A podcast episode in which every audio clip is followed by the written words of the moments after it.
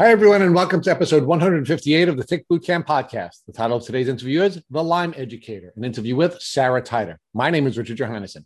And I'm Matt Sabatello. So, Matt, this is a really interesting episode where we have a woman who was born, bred, and educated in Connecticut, the birthplace of Lyme disease. And unfortunately, she got sick, very sick, and was not diagnosed with Lyme disease for many different reasons, some of which had to do with her never receiving any education about ticks or Lyme disease despite growing up in Connecticut. And Rich, to make matters worse, when Sarah first got sick, she was tested for lupus, MS, and Lyme, but she was told by her doctors that she wasn't positive enough for Lyme disease. Fast forward four years later, she finds a Lyme literate doctor and gets diagnosed correctly with Lyme disease. What I love most about this story is how it's come full circle, how this woman who was failed by the educational system in Connecticut is now serving everyone in the Lyme community by working as an educator in the Global Lyme Alliance. So, Matt, without further ado, I'm really excited to introduce the Lyme educator, Sarah Titer, to the Tick Bootcamp community.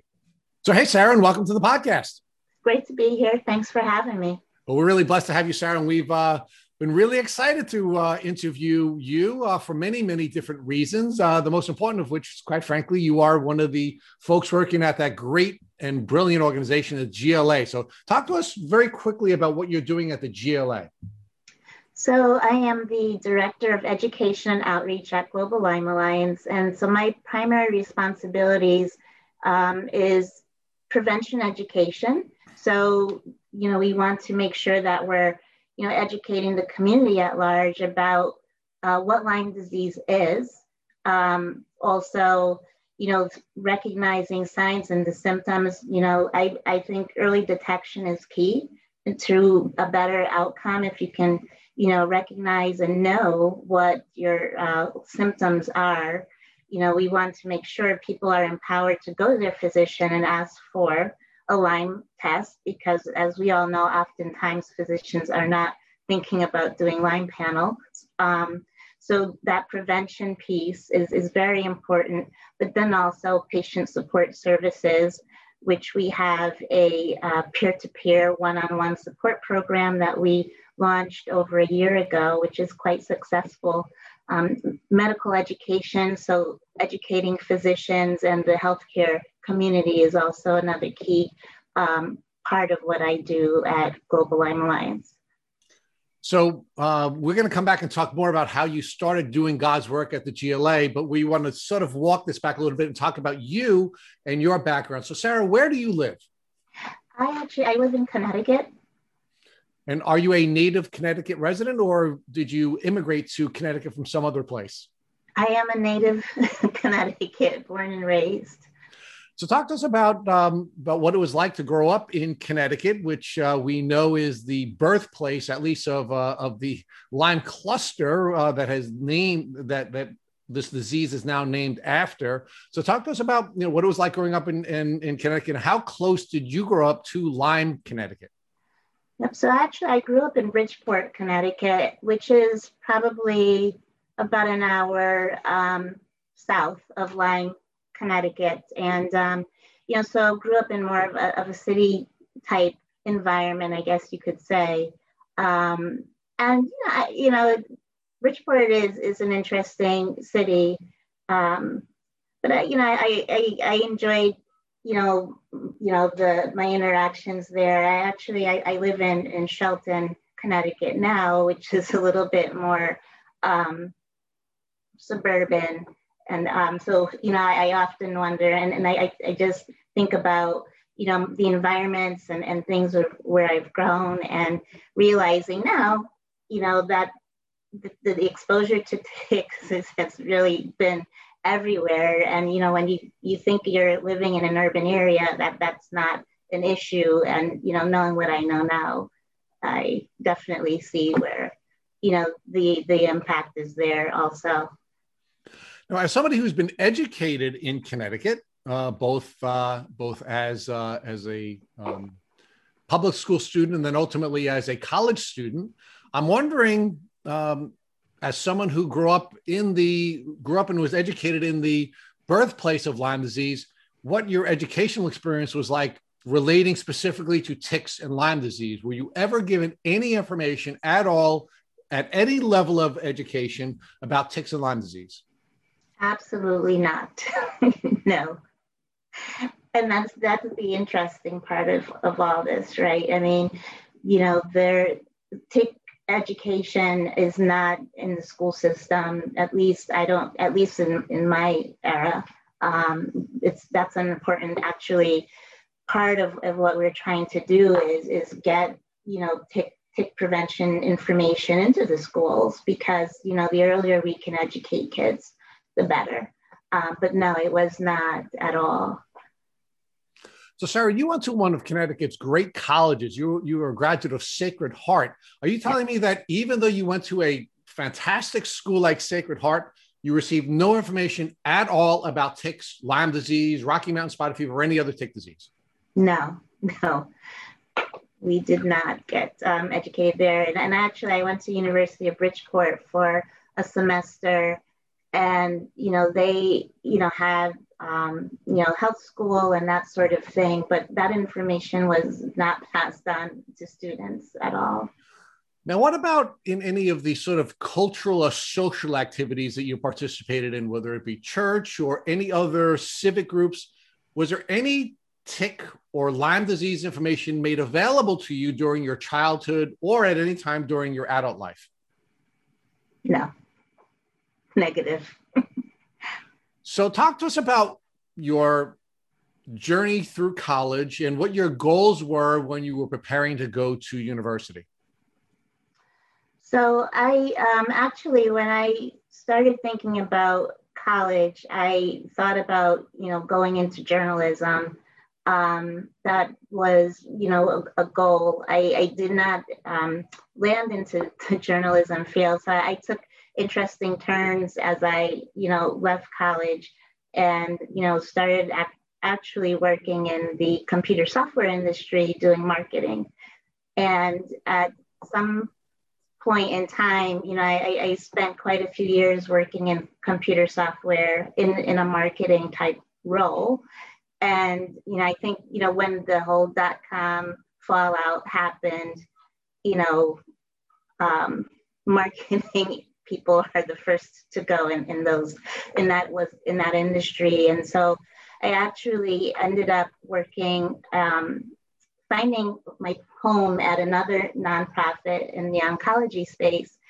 And that's where, you know, this new phase of my life working and doing um, patient support type education and this, you know, educational awareness um, journey started. So it was really unexpected, but I, I, it was something that I truly enjoyed doing because you're, it, it's gratifying work. You're, you're doing things to help people. So talk to us about how your first education and then your experience in the writing and marketing arena helped you in the patient advocacy arena? So actually, it really came down to the fact that I, in the, my marketing experience, I had a lot of experience working and developing um, educational back then seminars. so, you know, bringing people together to receive information and you know, going to and, and doing trade shows and that sort of thing. And so the organization that I went to first, that was, they had a need for doing that. And so really it was transitioning skill sets. And I learned uh, about, you know, the, um, I worked in multiple myeloma at that time. And so I learned really as I went along about myeloma and cancer and, and the patient experience and, and all of that. And so it was really just a transitional skill, and I built on that. So, talk to us about when your symptoms that you now know to be your Lyme disease symptoms began to present and interfere with your uh, life's journey.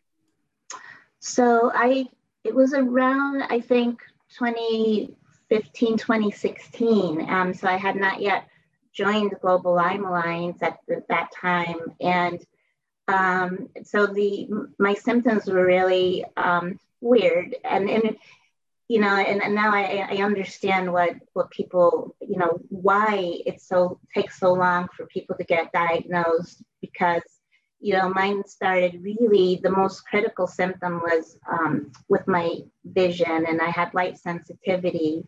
And, you know, it was, you know, bouncing from one eye to the next, and, you know, series of eye doctor's appointments. And then it would calm down.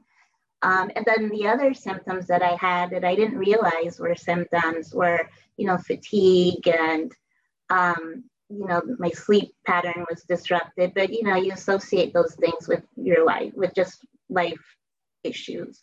Um, but but the, the eye problem was really the most significant thing that kept surfacing. And so my ophthalmologist um, at some point um, decided to have me tested for a series of autoimmune conditions, the you know MS, lupus, because the symptoms that I was having, as many kind of mimicked some of those conditions. He also did test me for Lyme disease. So to his credit, you know, he had a Lyme panel in there as along with other things. But at that time, um, I only had two or three bands, and I can't remember the bands.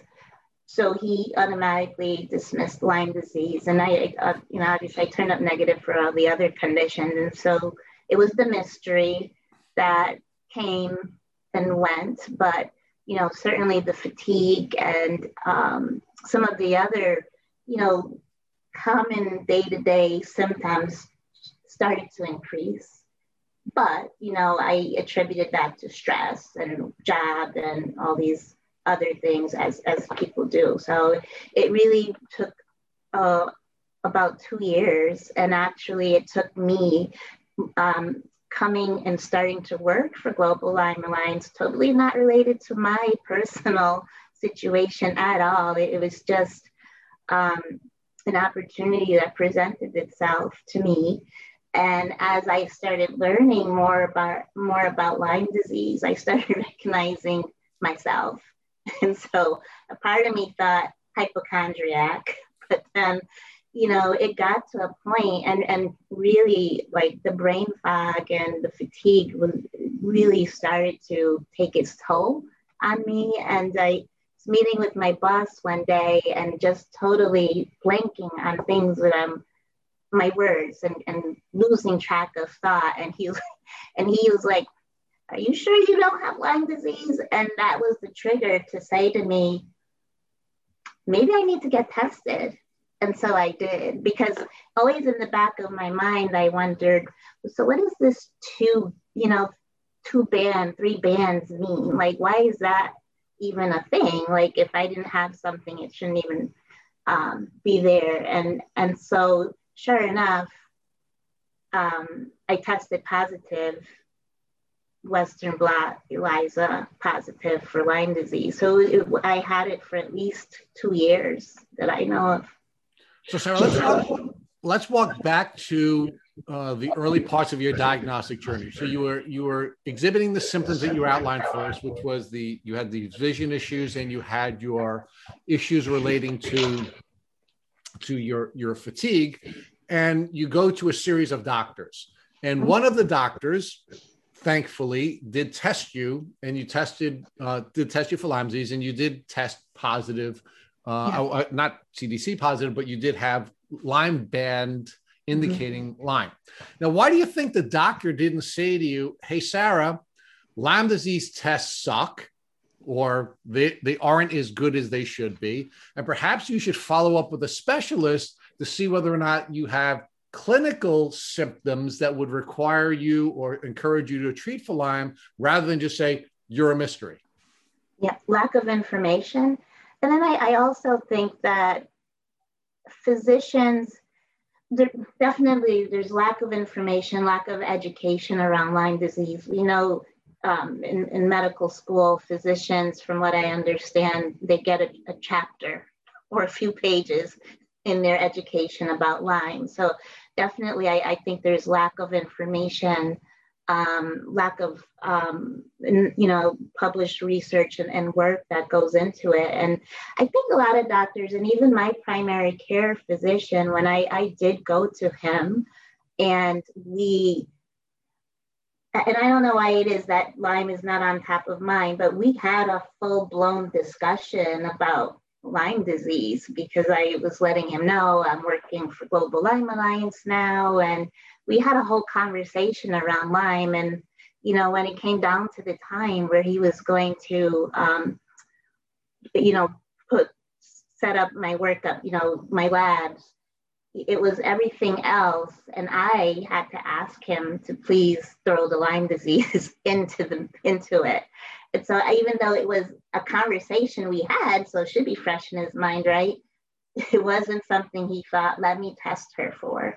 And so, um, and you know, and when the test did come back positive, you know, he's like, well, you know, I can, you know, obviously he's going to give me the antibiotics, but certainly didn't want to entertain the fact of treating me on a long term basis. And I think there's just because there's just, there's, um, you know, lack of information. There is some degree of I don't want to touch this illness because you know the the history around it and you know physicians who you know did you know try to treat Lyme disease on a long-term basis who had licenses revoked or payment. So there's just a lot um, where you, you know maybe I, I guess physicians just don't even want to open that door. So, Sarah, let's talk about what the two year window of your life was like between the time that you did have a test that indicated at least some bands for Lyme and then your final diagnosis two years later. What was your life like as you're going through this journey of illness without a diagnosis? What impact did that have on you emotionally, other than what you've already described, which is you were wondering whether or not you were a hypochondriac?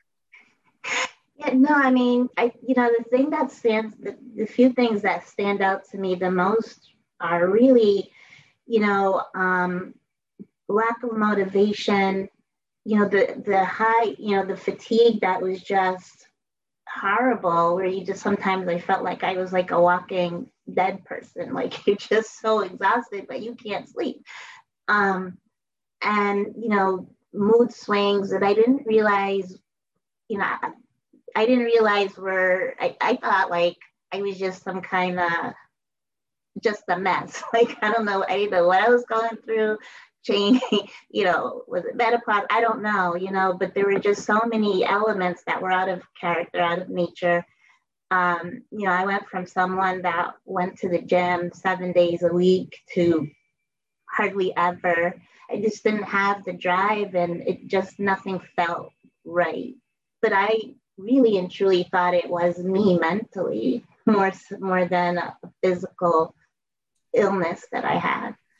Now, what impact did these developing symptoms have on you socially? Meaning, were there people in your life who you were disappointing or were suggesting to you that you were disappointing? And how were they reacting to your um, inability to be the person you had been before? So, there were people in my life that thought I was just being a difficult um, and um, just like I was like I became this bad guy person um, that it, just you know communication was was became challenging with certain people that were close to my life and because I you know absolutely I didn't have the level of patience that I would normally have um, but I I just didn't I wasn't myself and unfortunately, the people that were around me didn't, um, you know, they more took it personally, I guess, or, you know, they weren't supportive, they were the opposite. And so it didn't help.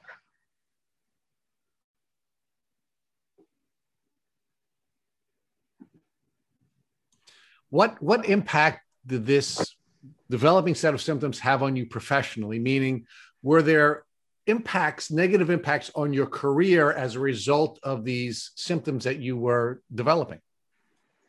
Professionally, I think, um, you know, fortunately, I, you know, I was working at Global Lyme Alliance, and so they certainly had understanding to me because, you know, so that that was definitely a, the the blessing of it all, where I, you know, working with a group of people who understood what Lyme disease is. And you know, made, you know, were helpful in saying, okay, you know, if you're not feeling, you know, you can work from home and giving me options. And so, you know, thankfully I, I was at that type of advantage. Personally, I struggled because I felt as if, um, because I wasn't, you know, as sharp a thinker or coming up with um, ideas in the way that I, I know I used to, that was very um, frustrating for me, you know, personally. So, Sarah, talk about these diagnostic challenges that um, you're observing, not just in your own experience, but in the experience that other people at the Global Lyme Alliance um, are, are seeing. Uh, one of the things that we've seen in our podcast is in so many cases, people are diagnosed by a friend, by someone else who has Lyme disease, by using Google and putting their symptoms into Google rather than by their doctor, which is what happened in your experience. So, talk to us about how that made you feel about the medical profession generally. And why do you think so many people are being diagnosed first by a friend or by a loved one doing research or some other source that is not a medical professional? So it's yeah. So the the Lyme community, you know, I it's it's very interesting. Um, as I started working for Global Lyme Alliance and, and telling friends or um, you know acquaintances, people that I met, you know, where I was working, it was very interesting to see how many people, even people that I knew for years, that were impacted by Lyme disease, that had Lyme disease, and so you know, it's it's something where I think if you have a friend that says, you know, oh, I've been, you know, um, I've been having fatigue and you know the, the, the common symptoms, you know, you're you're probably talking to someone that potentially has experience already and they're so hypersensitive to this that they'll say, you know, have you checked for Lyme disease? I've done it myself many, many times with people. You know, you should check for Lyme disease. You should tell your friend to check for Lyme disease or a family member first because we know that, you know, unfortunately, the majority, I won't say all, but the majority of the medical community, they're not necessarily um, looking and diagnosing for Lyme disease first. It's and and it's it's in the patient's hands to actually go and say i want to be tested for lyme and co-infections. And so that's you know basically um, i think we all kind of um, think about lyme disease first because we understand what it is and we know how complex and, and how much it can really turn somebody's life upside down if not diagnosed early so, Sarah, now let's talk about the diagnosis. You finally get diagnosed with Lyme disease. Mm-hmm. How did you feel personally after getting the diagnosis, knowing that you had two years where you were not physically the person you had been before? You stopped going to the gym and having the kind of energy that you needed. You had now had all kinds of challenges with people that you were intimate with who thought you were being difficult and thought you were being, um, you know, unreasonable, I guess. Um, you had questions about your own health, about whether or not you were you were dealing with menopause and or other issues, and then of course you were having professional challenges, some of which were limited because you were you were working at the Global Lyme Alliance, but you still had um, professional pro- challenges. How did you feel when you finally got your diagnosis, knowing all those things may have been avoidable had you been properly diagnosed two years before? So I felt relieved, like, okay, I, th- there is something there. But then I felt like, uh oh, now what? Because now, because I know, you know, the challenges that people face with treatment. So that's now, you know, great. We can check the box. I know what's happening with me. Thankfully, it was only Lyme disease and not co infections. So, um, so that's one good thing. Um, but now it's like there's this, you know, whole sea of potential protocols and, and another whole level of confusion. What do you do next? You do, we know antibiotics, or at least I did antibiotics first.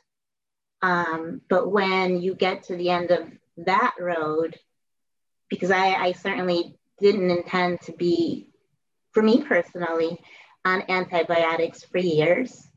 um, what do you do next? So, Sarah, let's talk a little bit more about how you felt now that you have your diagnosis. Were you able to now communicate with people in your social circle who you were having difficulties with during this two year window and explain to them what was going on so that you can maybe heal some of the challenges that, that uh, were the result of that two year window where you were not yourself? Um, I communicated it.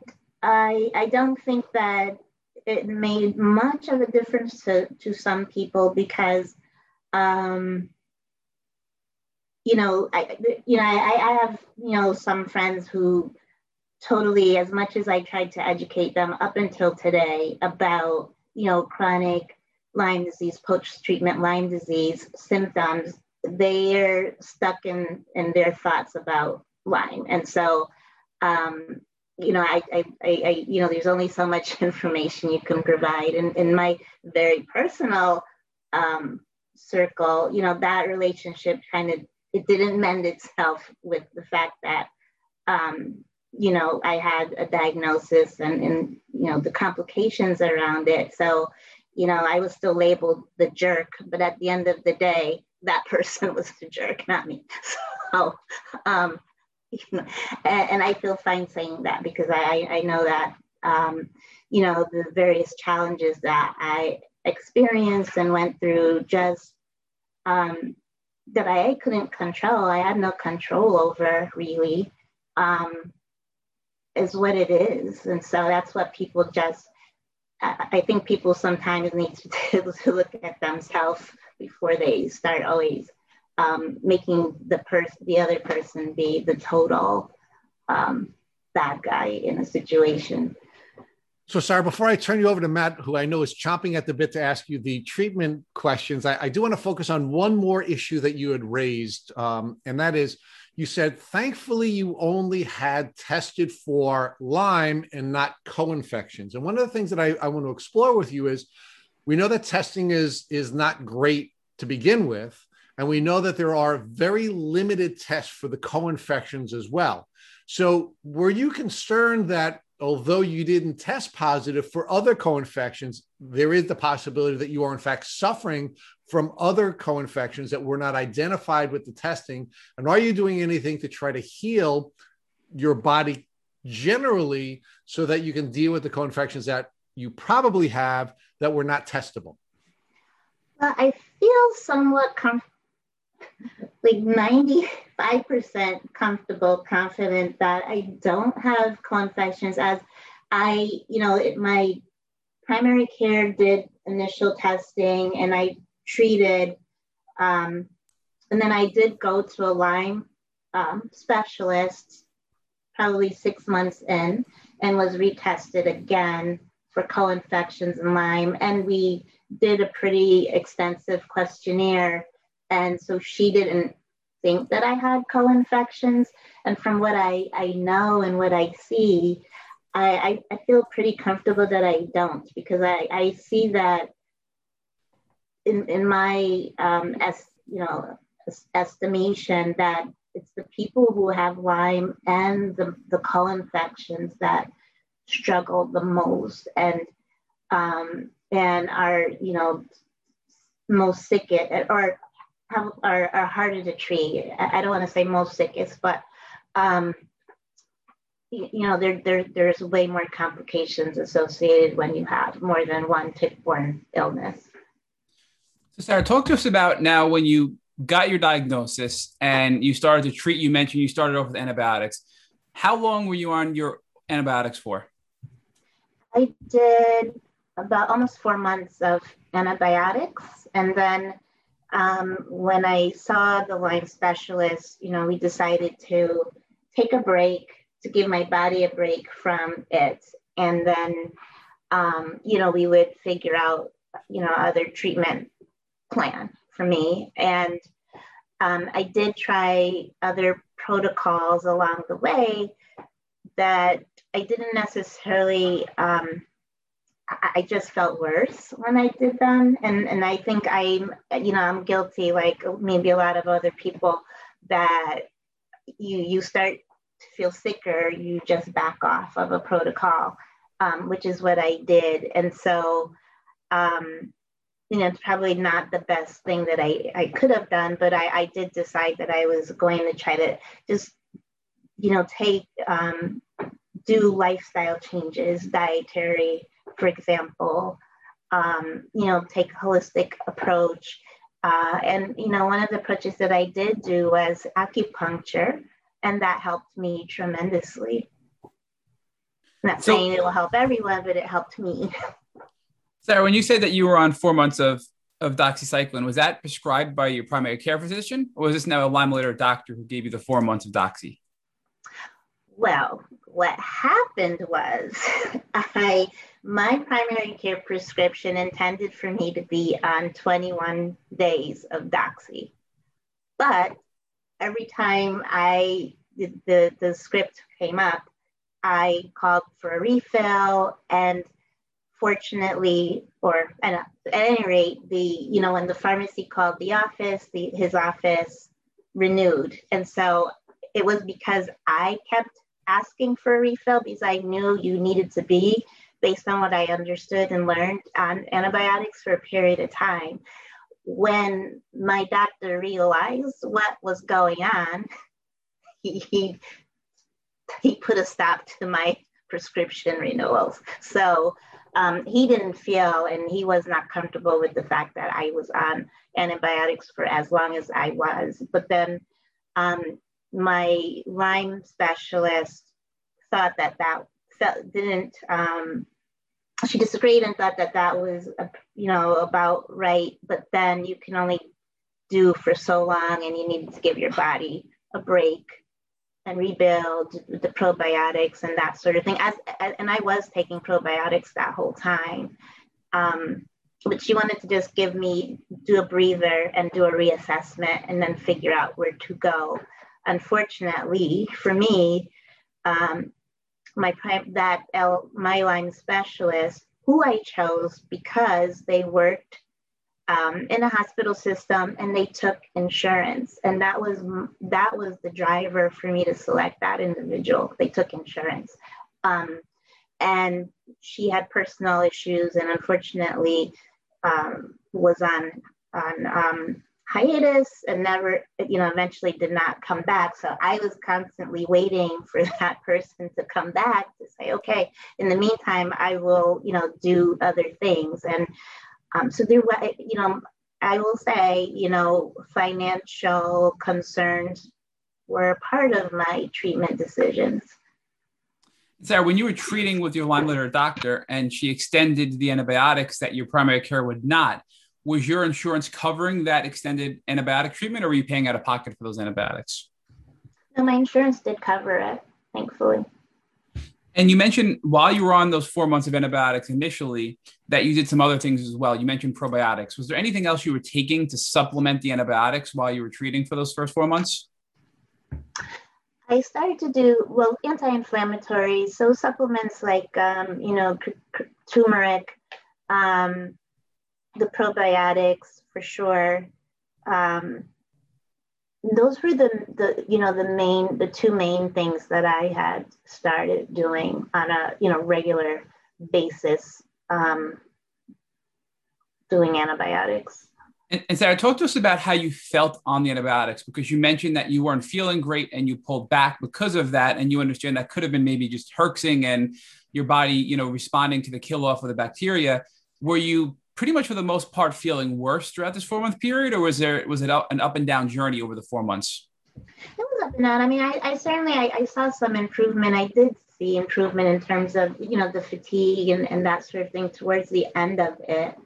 Um, did I feel 100% me? No, I didn't. But um, I felt I felt better than I did you know, prior to, to treatment. So, you know, to me, that was good. So, what else aside from your fatigue did this help with? You mentioned that you had some headaches and neck and shoulder pain and, and things like that, and other symptoms. Did the doxycycline help with any of those other symptoms, or just primarily your fatigue?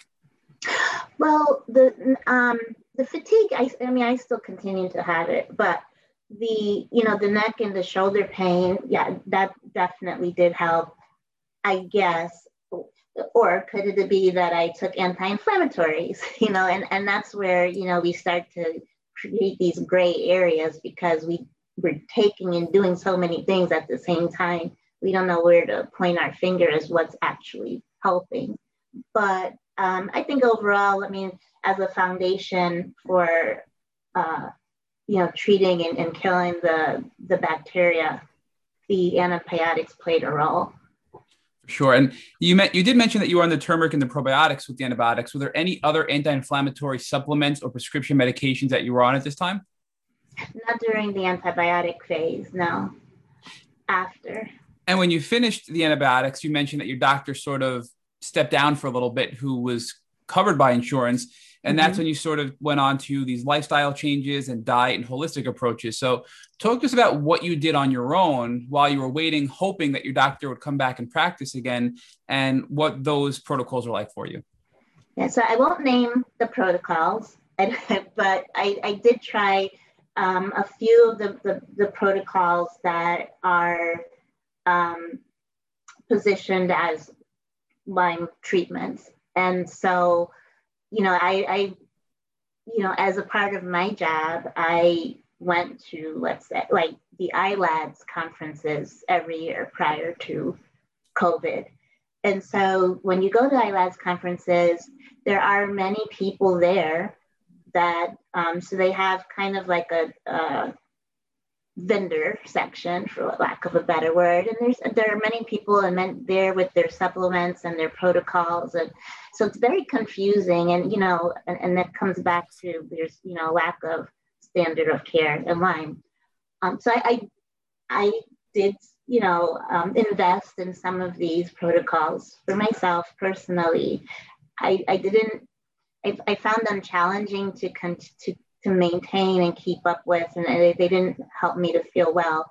Um, I did end up, you know, turning to a, uh, I'm sorry, acupuncturist, and I did get a lot of um, benefit there. But also, I started getting supplements from him, and you know, it, it then it started out okay, and then it started out. Then my whole now my whole cabinet is full of things, and I, you know, I guess I, I'll say maybe I'm not disciplined enough to take, you know, these massive protocols. You know, I'd be walking around with bags of pills all day, if, and, and I, I just, you know, for me, it, it, it didn't work out. Like I, I need very simple things in my life, and, protocols would, you know, treatment supplements. I just need basic stuff.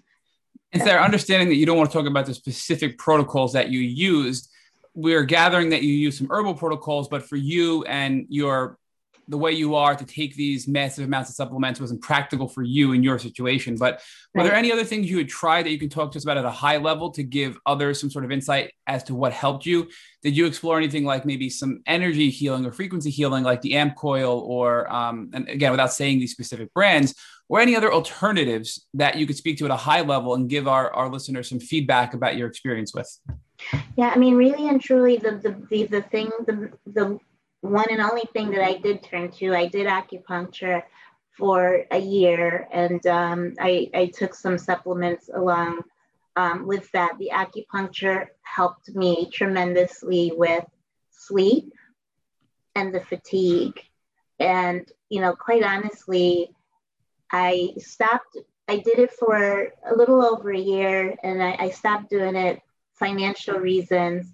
Um, but then also I wanted to see, like I wanted to just see, like if I stop doing this, you know, is it really the acupuncture or am I just better? Like, you know, um, so if I stop doing it, will I continue to feel, you know, better and, and sleep well and all these things or not? So that was my own little personal study that it turns out that really the acupuncture did help. And it's something that I'm considering um, restarting again, actually. So you did actually feel worse after stopping your acupuncture?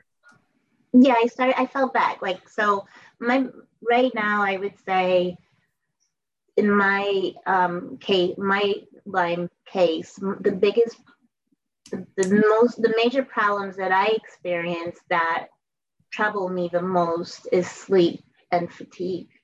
And um, and you know to some degree the, the brain fog and the loss of words which i could probably say it's because i don't sleep but i don't know. Uh, and so i think that going back and doing um, because it did truly help and, and I, I feel like it wasn't placebo. That was part of my thing where i was like well you know am i so anyway i, I that i think really did help me Sarah, from a risk versus reward standpoint, we always like to evaluate things based on the potential reward and the potential risk. Did you experience any potential side effects or risks with acupuncture that you want to speak about? Or is this something that is a low risk therapy that can be used to evaluate for other people to see if it helps them in their Lyme journey as well? Well, I'm no medical doctor, but personally, I will say um, if there are risks to it, to me, the benefit outweighed the risk. And I hadn't, I mean, just, you know, I, I've done like um, acupuncture over the years for other things pre Lyme disease, for injuries and things like that. And, and I've always had success with it. And so I, am a true believer in it personally. Um, I thought, let me give it a shot for the Lyme disease because I've had success in it with it in the past, and I and I felt like it helped me. But you know that again, it's it's a investment in yourself because at least here or the insurance that I have, it doesn't cover uh, acupuncture. So these are, you know, all out of pocket experiences. And so for me, I have to weigh out, okay, if I'm going to spend X amount of dollars a month, what's the, where do I think my best options are? And I felt like that would have, that was my um, better choice. And Sarah, in your healing journey, sounds like the antibiotics were your step one that really took the first major punch at combating Lyme disease. And then number two, you found acupuncture, which helped you sleep and helped you with your fatigue. And we know when you can actually sleep well, your body heals the most when you're sleeping. So that, that obviously had a very positive impact on your healing journey. And you also mentioned that you did some other diet and holistic changes as well. So can you talk to us about the diet and maybe other holistic changes you made and how they helped in your healing journey? Yep. And so I had already been dairy free um, because I, I'm lactose intolerant. Um, and I've attempted to be gluten free, you know, over the years for um, other reasons because I have um, eczema and things like that. So I had somewhat of an anti-inflammatory approach to eating prior to Lyme, but I, I really got serious about it when I had Lyme disease, and you know, definitely cut out the gluten and was you know definitely more diligent about you know, knowing what products had gluten and, and didn't. Um, and then also, you know, sugar to, you know, try to have eliminate sugar as much as I could. Um, and that still remains a little bit of a challenge for me um, as well. And just really cleaning up my diet. But then also, I found I had to really push myself to exercise and that in itself was troubling because I never had to push myself to exercise. That was something I woke up at the crack of dawn and I was at the gym at 5 a.m. every day.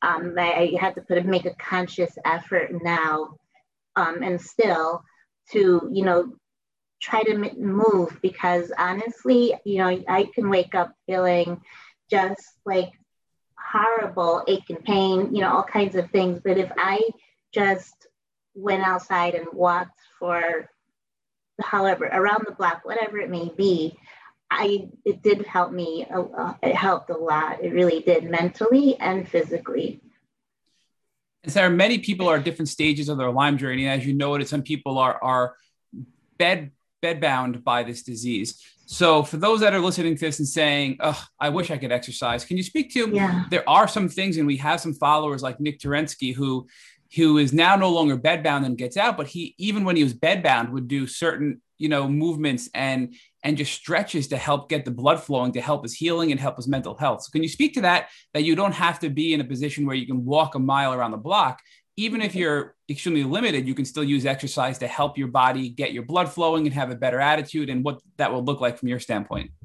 Yeah, I mean, I think, you know, just doing basic stretching, um, the other, you know, basic yoga type moves. I think it's just moving however way you can, whatever your capability is, because, you know, if we set goals, and I spoke to someone, um, a lot, someone who has Lyme and, and was wheelchair bound for a, quite a, long time and, and is doing so much better and thriving now. Um, and, and she said, you know, part of what helped her was setting goals. And so you set a different goal each day. You know, okay, today I'm just going to stretch upper body, for example. Um, and then you're able to accomplish that. Then you, you know, you set another goal and, and, and another goal, but you know, within whatever your capabilities are, because that's that varies with person to person. And Sarah, it could be as simple as like I've been for the past several months now, every day before I go to work, I do a combination of five different stretches and, and physical therapy routines that I've learned from various chiropractors and physical therapists that could take no longer than five to 10 minutes on a daily basis that for me really help reduce my overall body pain and also help me sort of be more more positive and just help I feel I feel more blood flowing and and actually decrease my brain fog. So it could be something as simple as that. Right. Yeah, absolutely. You also mentioned Sarah that you when you're on the antibiotics that you just took the turmeric and the probiotics, but afterwards there were some other things you had done both from i guess a supplement standpoint and a pharmaceutical standpoint from an anti-inflammatory perspective. Can you talk to us about what you did beyond the turmeric from an anti-inflammatory perspective? Um, so i took supplements. I took um, i'm probably going to mess this up because i can never say the word right. Artemisinin help me help me with the, that word. Um, you know, glutathione, glutamine, you know, the B vitamins for sure. So, you know, I took um, B's, C's, D's. So general, you know, vitamins to build my immune system up. Um, the B's were helpful because that's, uh, you know, randomly I would get like uh, neuropathy and I, I sometimes I still do it. You know, I wake up with one hand that's totally um, off. And so, you know, vitamin D. So I think the essential vitamins and essential oils right, that I also do um, is really helpful. And, and I think it's not, you know, again, I think that those are um, things that we should all probably be incorporating into our, our daily uh, supplement diet. So, so in addition to a combination of some herbs and and vitamins, you also mentioned essential oils. Can you talk to us a little bit more, Sarah, in detail about how you use essential oils?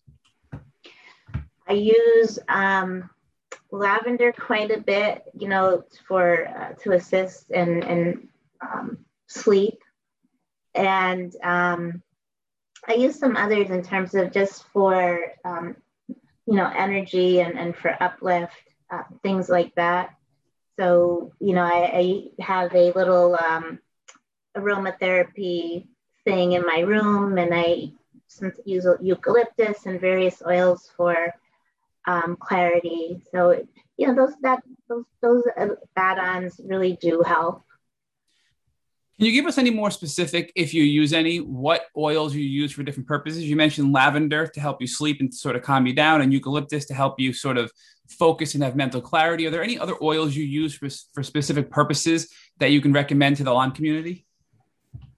Um, so I use those. Um, those are, I think, the ones that I, I use the most. Um, and then there are, are other blends that I, I um, do use, but I, you know, I don't necessarily promote companies that um, but I think you know those two are any that anyone can get, and then peppermint is also helpful as well.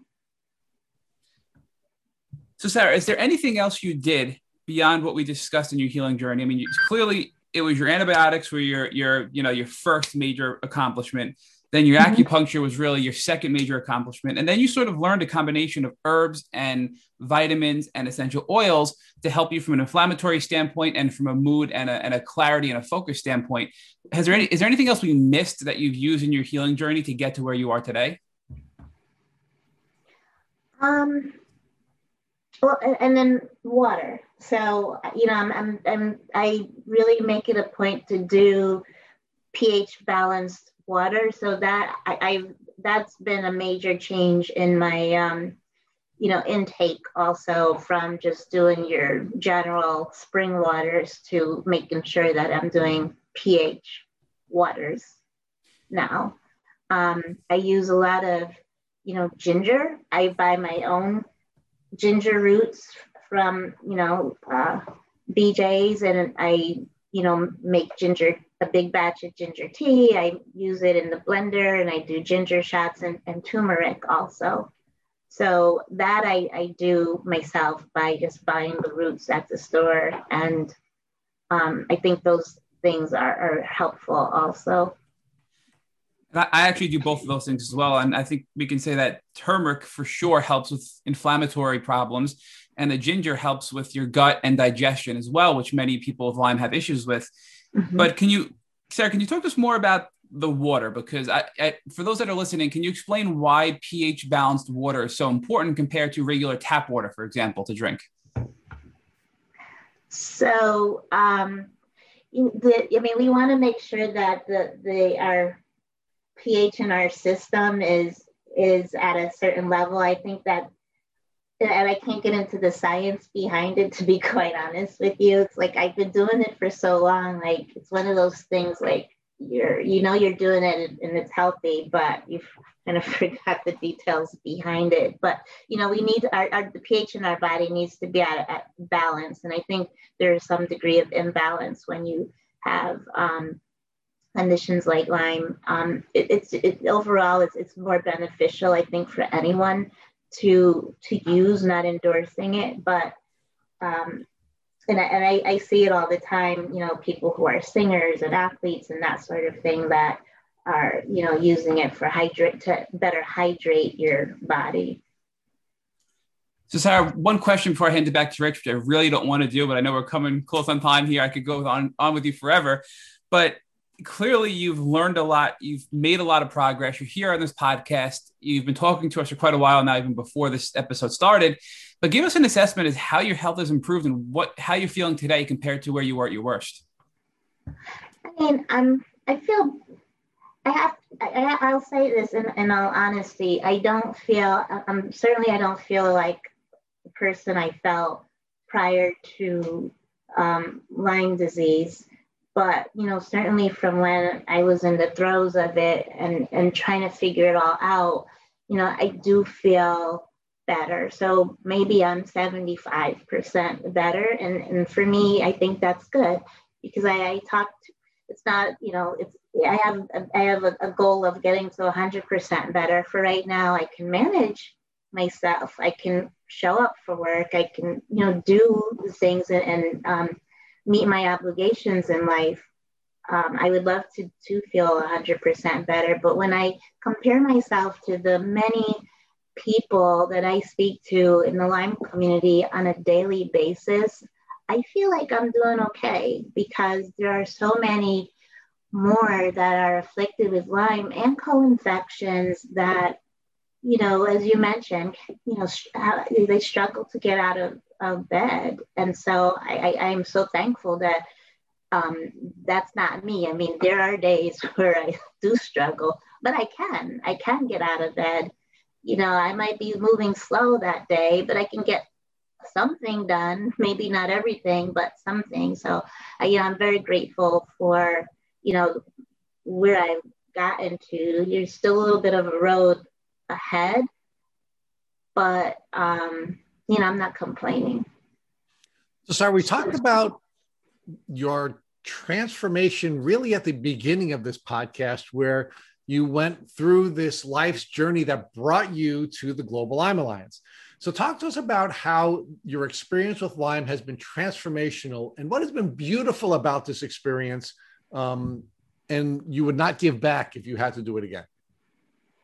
Well, I mean, it's you know the transformation is it just it feels like um you know i'm in a place where now you know i am ex- i've experienced living with this condition i it gives me um it really show gives me new purpose in terms of like how I can better speak to condition that I'm working in. Um, I, you know, I didn't at the time, as I mentioned earlier, when I came to Global Lyme Alliance, had no idea that I was living and walking around with Lyme disease. Like I also, I too had it, and I had no idea.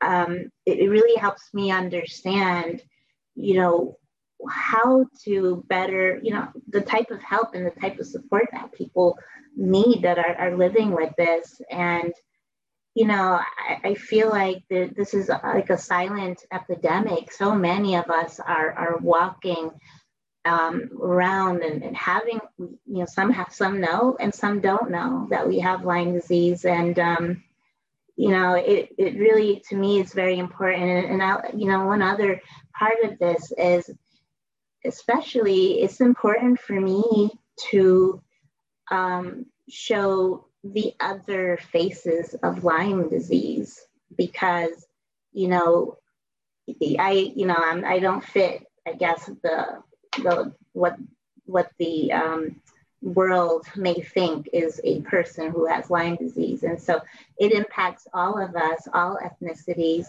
and you know and, and this is why i felt like it was important to share this story with you to show the other face of lyme and um, you know how how we're all living and struggling with it together Sarah, do you get the sense that you've always been getting ready for the position that you now have?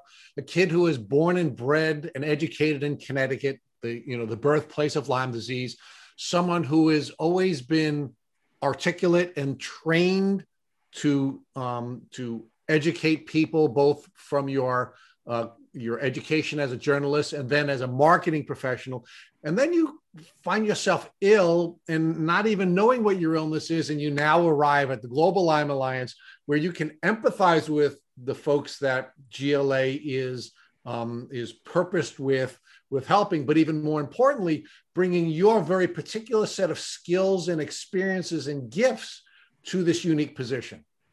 Yeah, I definitely, I, I, I think so. I mean, you know, as I, I look back at, you know, just, you know, how I live my life and, and, you know, the responsibilities in my life, certainly it's always been a role of um, being supportive, being empathetic, and helping you know, guide, provide guidance, you know, in one way or another. And so, you know, I, you know, I'm, I'm, thankful for the road that led me here um, because I did learn a lot along the way that I think I can certainly um, apply here to be to, to help, you know, um, patients, people who are living with it, but then also, you know, trying to help people who have no idea what Lyme disease is and to better inform them and, and make them aware of um, the risks associated with it. Because honestly, I don't know where I I never saw a tick. I, I'm not certain. I can narrow it down to one of a few places where I could have potentially gotten bitten by a tick. I'm not an outdoorsy person.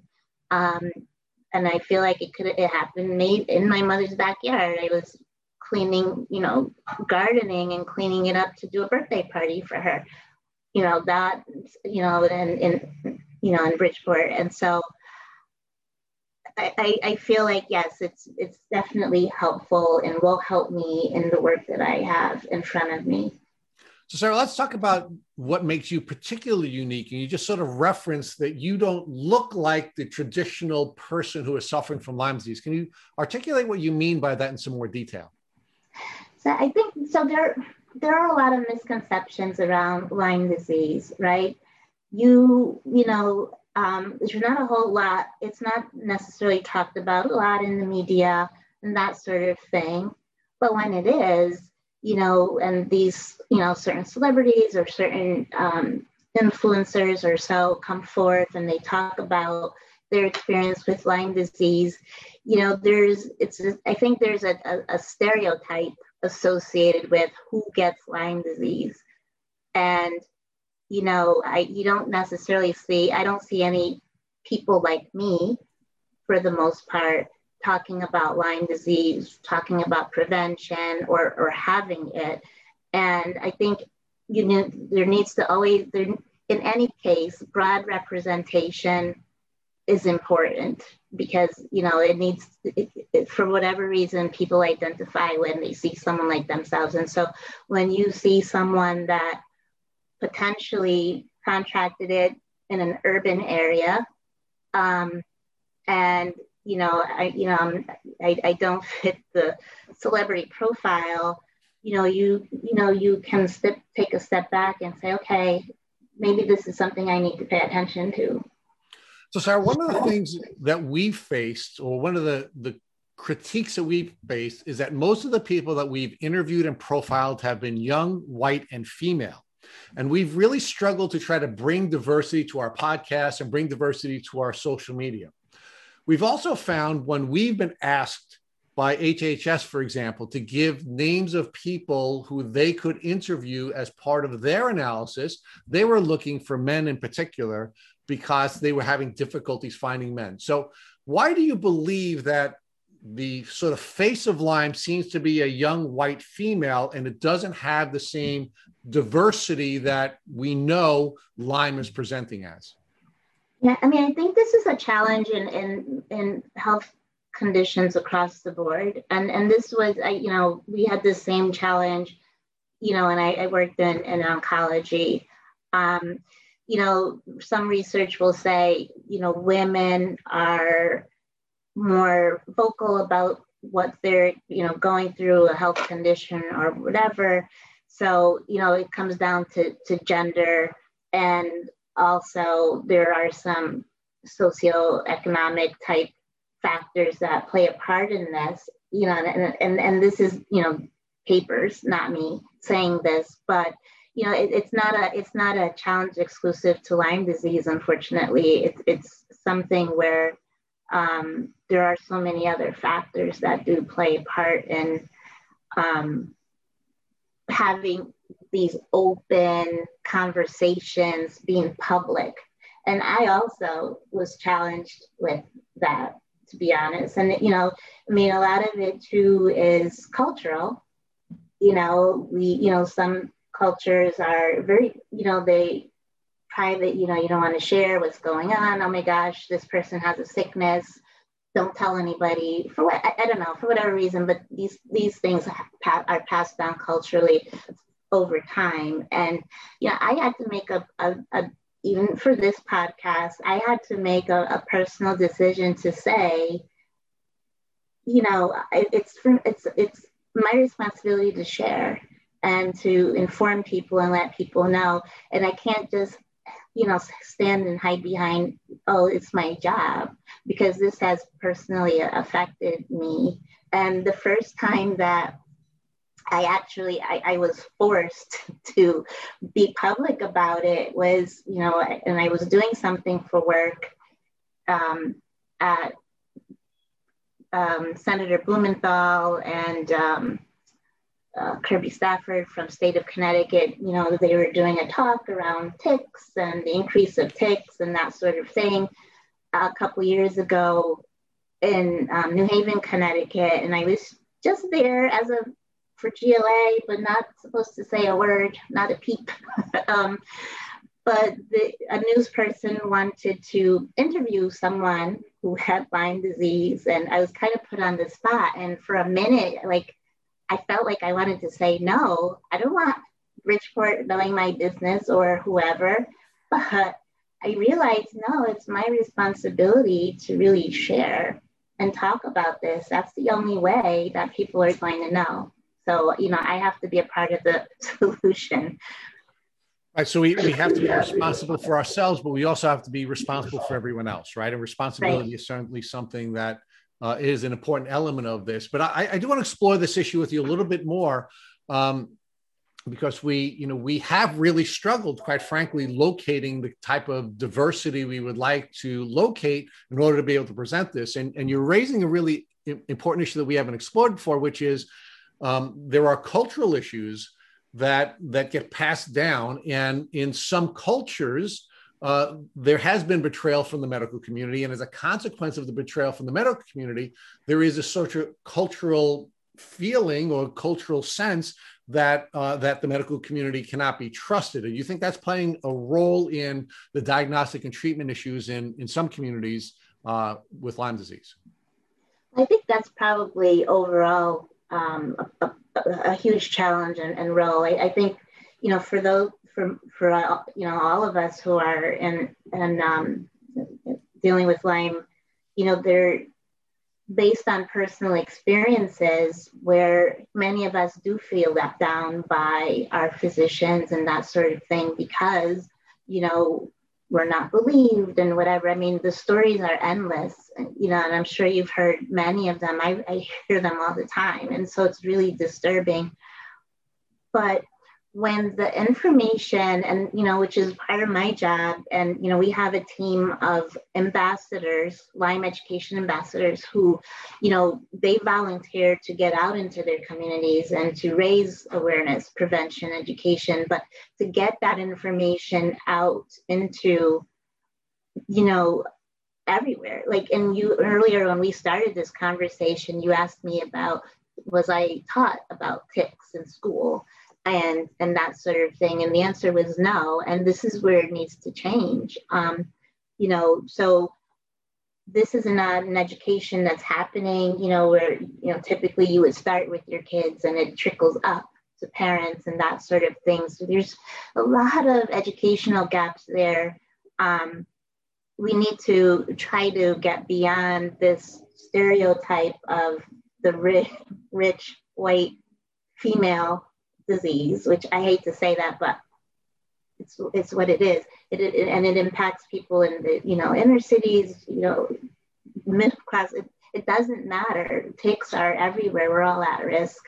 Um, I just think that you know there. I, I feel like there's a lot of um, cultural issues, and I mentioned before, this is not ex- exclusive to Lyme. I, and when I worked in myeloma, that was our biggest challenge. Also, being able to show the various faces that that um, that myeloma impacted.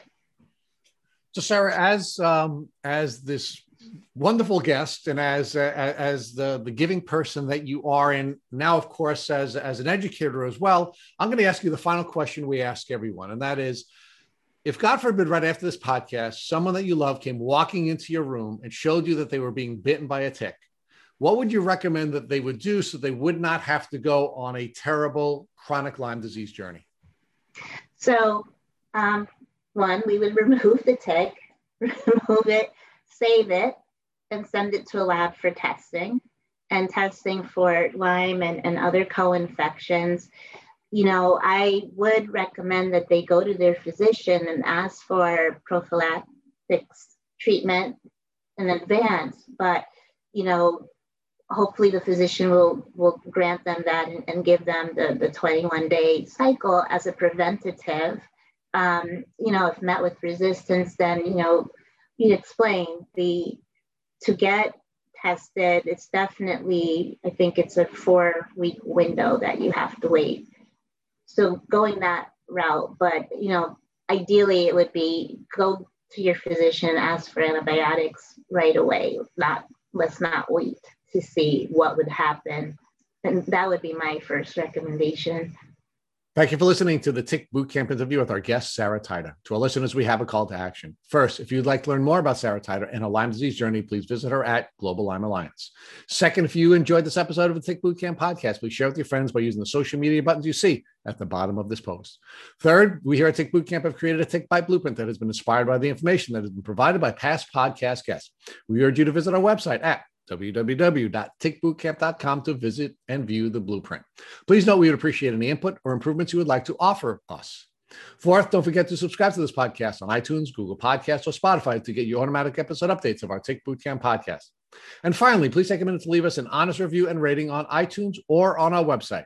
As always, we thank you for your attention and for listening.